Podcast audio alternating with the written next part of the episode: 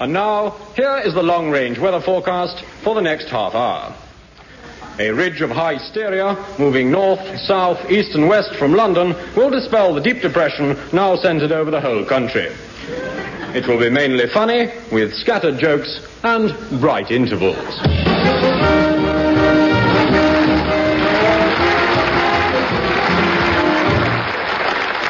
This is, I'm sorry, I'll read that again. A half hour topical heat wave written by several little rays of sunshine and featuring a number of showers.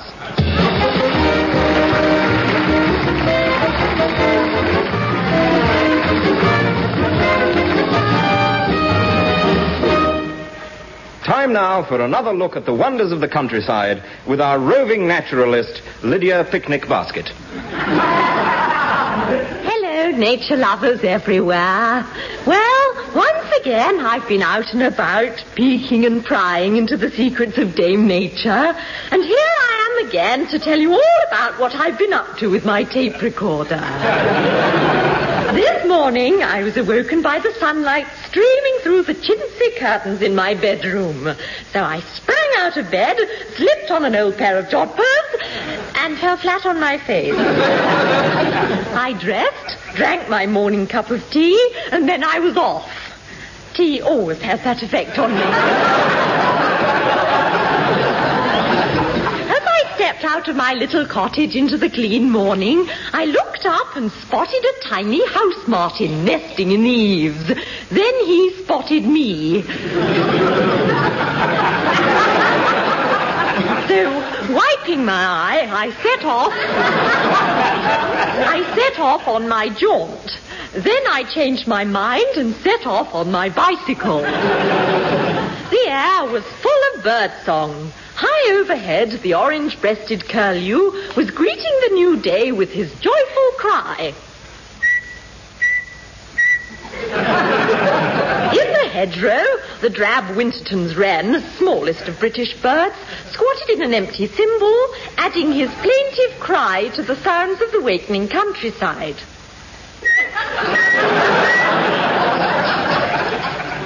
Pausing only to oil my tape recorder, I continued on my way. As I crossed the field of golden corn, turning its shining face to the morning sun, I seemed to hear a voice calling. Get out of my ready cornfield, you old bat!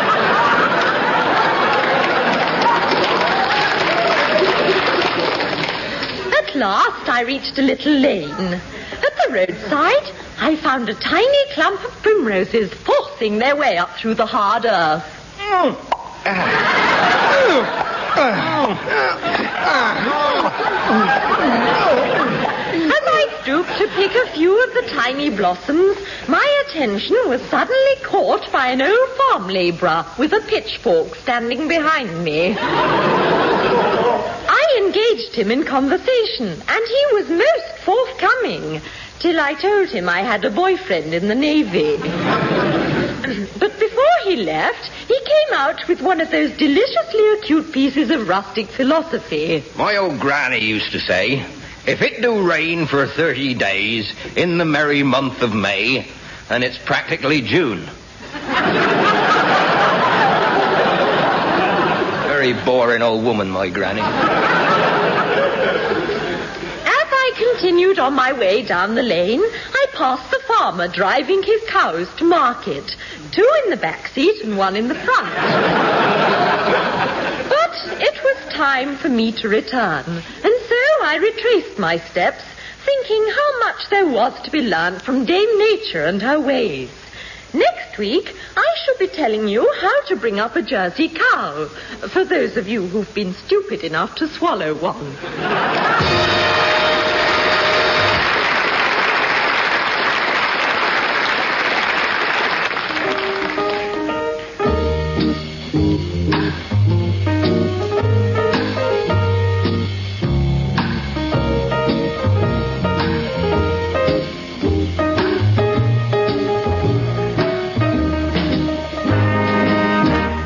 Let there be you. Let there be me. Let there be oysters way under the sea. Let there be wind.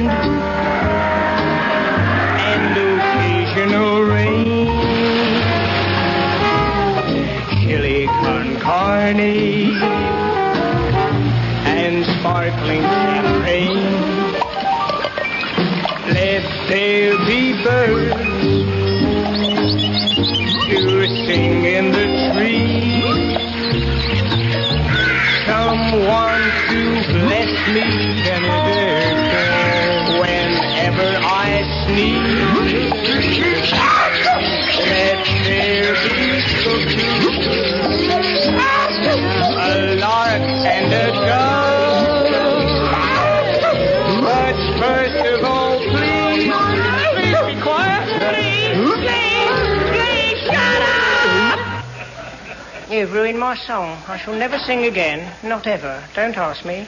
I shall never sing again.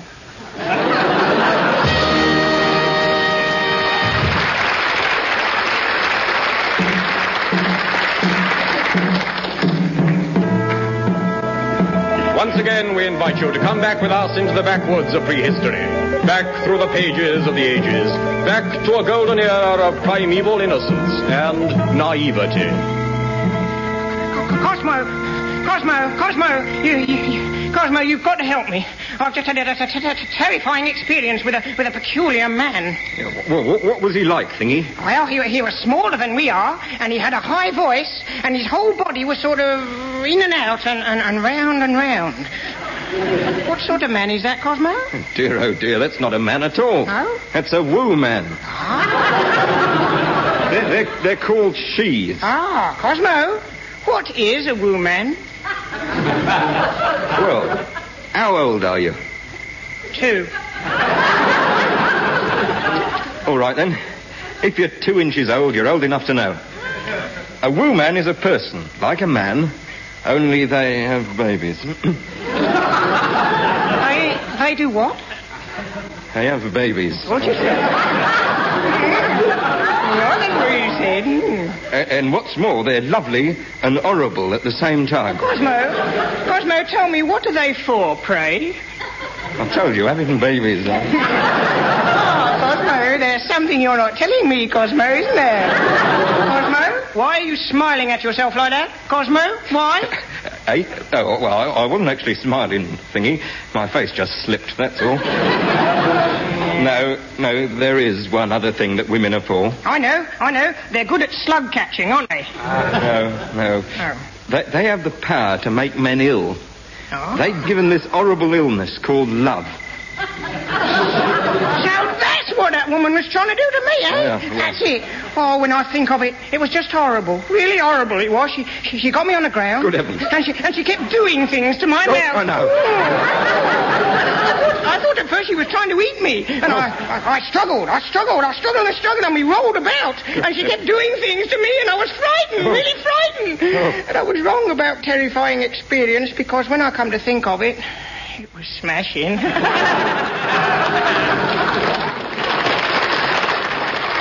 Now, now look, thingy, thingy. That was just for the moment. But now you're ill. You have caught love. oh, dear. Is love like when I had ingrowing toenails? Oh, virtually, yes. Only this is ingrowing toenails of the mind. I don't mind. I mind. When, when you're suffering from love, you do some, some very funny things. What?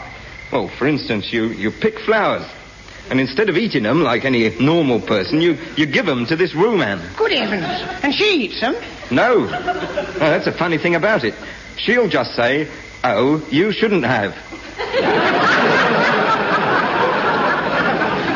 Oh, I see. well, I won't offer her the flowers in the first place then. Oh, that's just it. You won't be able to help yourself. Because you've caught love. Uh-huh. And I haven't even mentioned the most horrible symptoms. What's that? Like showing off Oh, no. and agreeing with everything she says. Oh, that's awful. And worst of all, your inner thingy saying, get her down and roll about. Get her down and roll, about. Yes, that's right. Get it down. Roll, Thingy, roll, thingy, roll, control, roll control, about, roll I'm sorry, Cosmo. I'm, I'm really very, very ill, aren't I? Very, ill indeed. very, yes. very ill. Really ill. But I've thought of a way of saving you. Oh, Cosmo, thank you. Thingy, you mustn't see this woman again. No, no. I will see her in your place. Oh, Tar. I will catch her, love, instead of you. I know, I know, Thingy, you must think I'm very noble. And you must think I am very stupid. Now, now, Thingy, I've always told you that when you come across one of life's little mysteries, you mustn't run away. You must advance. So? So I'm nobly going out to make advances to that little mystery. Yeah, yes, selfish devil. Well, ask her if she's got a sister.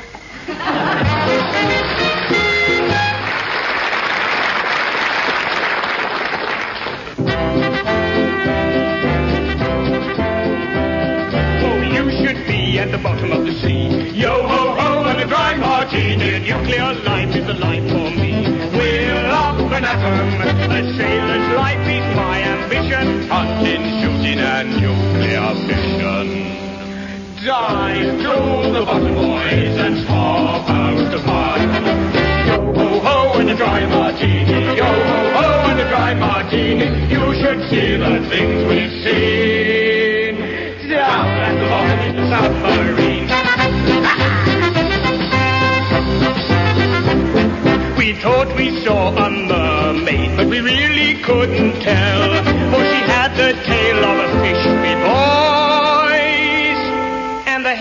fish as well. Oh, you hey, and down she rises, way, hey, and down she rises. You should see the things we've seen.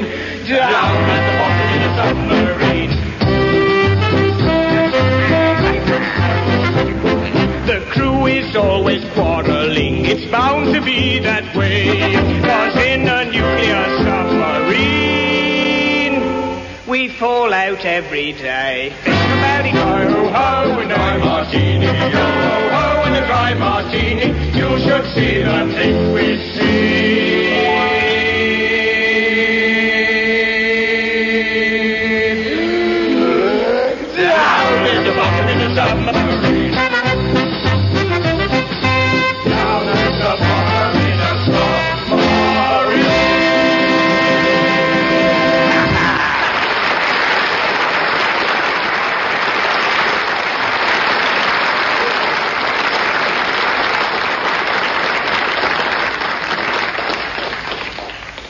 In our opinion, the next part of our program is unsuitable for children and those of a nervous disposition.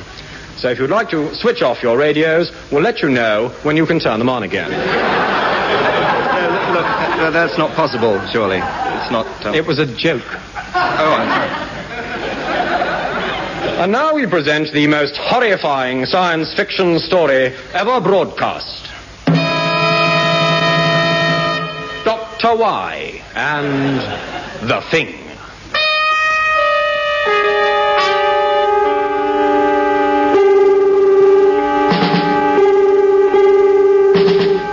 My name is Giuseppe Hieronymus, Faith Gloverton wearing, mainspring Phipps Pems. And I have nothing to do with the story.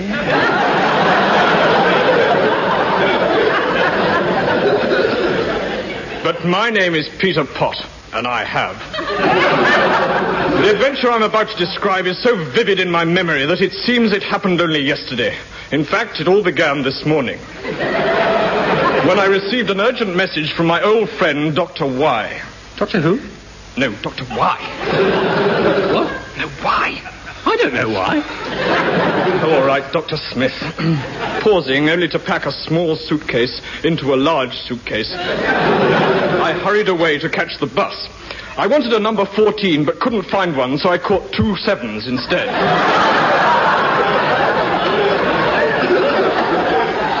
Dr. Smith lived in a rambling country house, and in it he had rambled all over the country. When I arrived, the door was open, so I let myself in. Why? I don't know. Ah, I didn't think you knew what you let yourself in for. That is so unfunny. That is fantastically unfunny. Anyway, in the hall I found the doctor's faithful old manservant, Quasimodo, picking his nose. Now, let's see. I think I'll wear this one today. Uh, good morning, Quasimodo. Is the doctor in? Oh, yes, he's in the greenhouse feeding the dog. To the geraniums. but here he comes now. Hello, Doctor. I got your note and came at once. Oh, yes, dear boy. Hmm? I must say you're looking in the pink. Well, I didn't have time to dress, you see. Never mind, never mind. Come into my laboratory. I've something to show you. Gosh, what's that? It's a little invention of mine. Hmm? The time machine. With this, I am going to send you forwards in time to the year 3000 AD. Me? But, gosh, I mean, I haven't brought a toothbrush. Then you'll just have to leave your teeth behind. No, but who'll look after my poor, bedridden, grey-headed old budgie? Very well, very well. If you won't go, you won't. I'm sorry to disappoint Sorry? What do you care? What does anybody care? But I will show them. I will show them. They laughed at Galileo. They laughed at Newton. They laughed at Einstein. Why won't they laugh at me?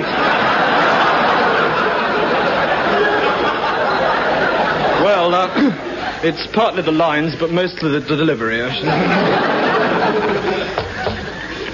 Excuse me, Doctor. There's a Colonel Catamole wants to see you. I can't imagine why, unless he wants a bit of a laugh. That's enough of that. That's enough of that, Quasimodo. You remember your place or it's chips for you. Place, chips, that's rather good. that is so unfunny. That is fantastically unfunny. This way, Colonel. Now, look here, Doctor. I've been sent down by the War Office. Keep an eye on this experiment of yours, eh? A lot of nonsense, if you ask me. Time travel. Rubbish. Ah, what you need, Colonel, is the eye of faith. Eye of faith? Yes, it comes between the A and the T. So Uh, watch it, unfunny. Quasimodo, watch it. I say, Doctor, why don't you give the Colonel a demonstration? What a splendid idea. My granddaughter Prudence has a pet rat, and we can send it forward through time. Hello, Grandpa. I've been playing cowboys and Indians with Jimmy from next door, but he's run away with all the arrows in his back. It was ever such fun. Uh, Prudence, we'd like to use your pet rat for an experiment, so run and fetch him. I've got him here. Look. What an extraordinary place to keep a rat.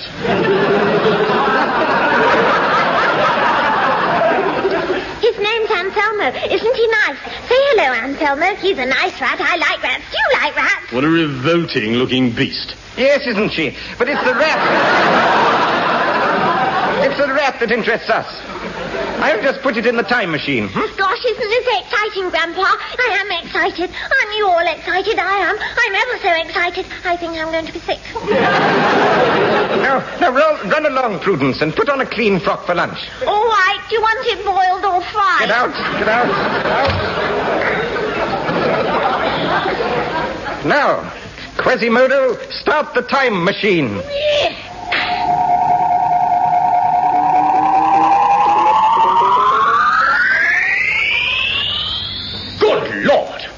Time machine has disappeared. Yes. Yes. It's gone forward in time to the year 3000 AD. But this dial says it's 100 million BC. What? But this means we've sent it back to the dawn of time before life began. We must bring it back at once. With one stride, the doctor crossed the room to the controls. He threw. he threw a switch which hit me on the nose. Slowly, the time machine began to materialize, and then the door opened and something crawled out. It was horrible. A monstrous, slimy, pulsating mass about twelve and a half feet long, with burning, malevolent eyes and a thousand questing tentacles, slithered onto the floor. Undulant ripples coursed its hideous bulk as it heaved itself, covered in a matted coat of tangled fronds towards us. It was, it was indescribable. Never mind, you had a good try. It's it's heading for the door. It mustn't get away. Stop it! Stop it! For heaven's sake, stop it! I wasn't doing anything. Too late. It's gone. All right, all right, I admit it. I did it.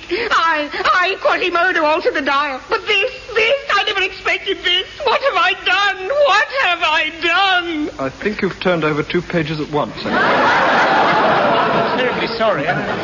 We decided that decisive action must be taken. The colonel left the room saying he was going to the lavatory. Though we knew, in fact, he was going to make a phone call. Suddenly, May I come in? Who are you? I'm Mirabelle Corsfarthing of the West Crawley Afternoon Times and Advertiser, incorporating the Pig Breeders Weekly. The Pig Breeders Weekly what? Cheeky boy. Now, let's have the facts. What I'm after is some human interest. Well, you don't interest me, Ducky, I can tell you.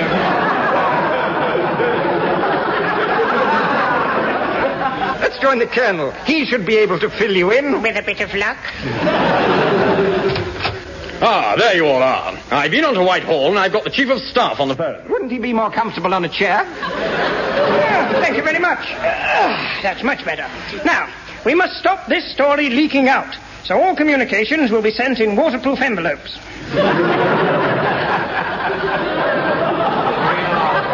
Do you know the whereabouts of this thing? No, we're combing the countryside, and if that doesn't work, we'll brush it as well. the police are investigating, of course. They did find a lead, but when they followed it up, there was only a police dog at the other end. now, I must get back to Whitehall. I'm a busy man. I have a whole pile of sandwiches to get through. Goodbye. I must phone my story to the paper. The effect of Miss Corsfarthing's article was to spread alarm and despondency over the length and breadth of the country, and up to a height of 30 feet above sea level. Meanwhile, we could do nothing but wait. Hello? What? Great heavens. Goodbye. the thing has just been seen entering the BBC television centre. Crumbs! If it gets loose in there, it could. It, it, it could destroy the whole place. This is no time for wishful thinking. Yes. We must get out there right away. As we all sped towards our destination at breakneck speed and without a thought for our own safety, for it was only a small bicycle, little, little did we know what was happening in a studio deep in the heart of the television centre. It was awful. What was? That bicycle gag. You're right. Where's the thing now, Sergeant? It's coming out now, sir. There it goes. Order your men to open fire. Oh, yes, nothing like a nice open fire, sir. No. You fool. Shoot. The bullets are just bouncing off it. Doctor, think of something. no, not that. Some way of destroying the monster. I know. I'll speak to it. What? You must be mad. No, I am responsible. I must do what I can.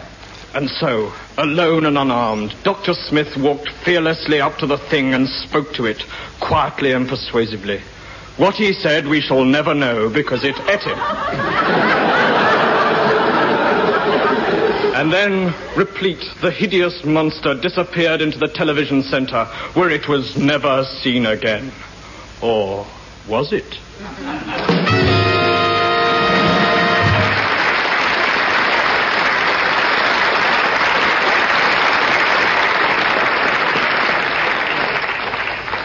You know, the studio audience plays a very important part in a show like this. Certainly does. And now, at the end of this program, they are going to help us out by joining in a song. Now, they all seem to be in good voice, and I hope all of you at home will join in too. We'll all sing for He's a Jolly Good Fellow. Are you ready? Jolly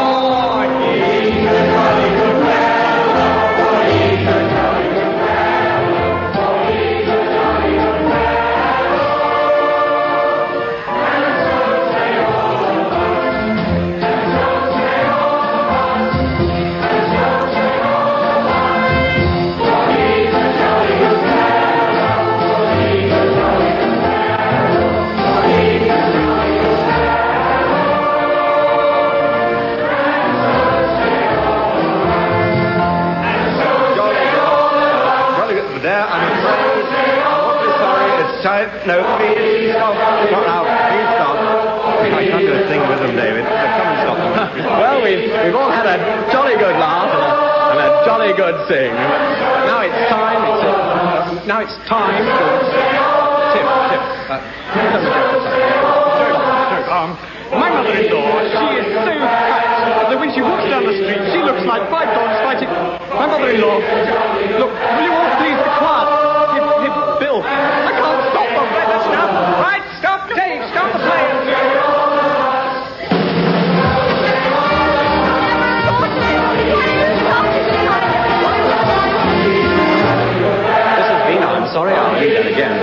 written this week by John Esmonde and Bob Larbey, Graeme Garden, David Hatch, Eric Idle, Johnnie Mortimer and Brian Cooke, and Oddie. The performers were Tim Brooke Taylor, Graeme Garden, David Hatch, Jo Kendall, and Oddie. The music was provided by Dave Lee, and the show was produced by Humphrey Barclay.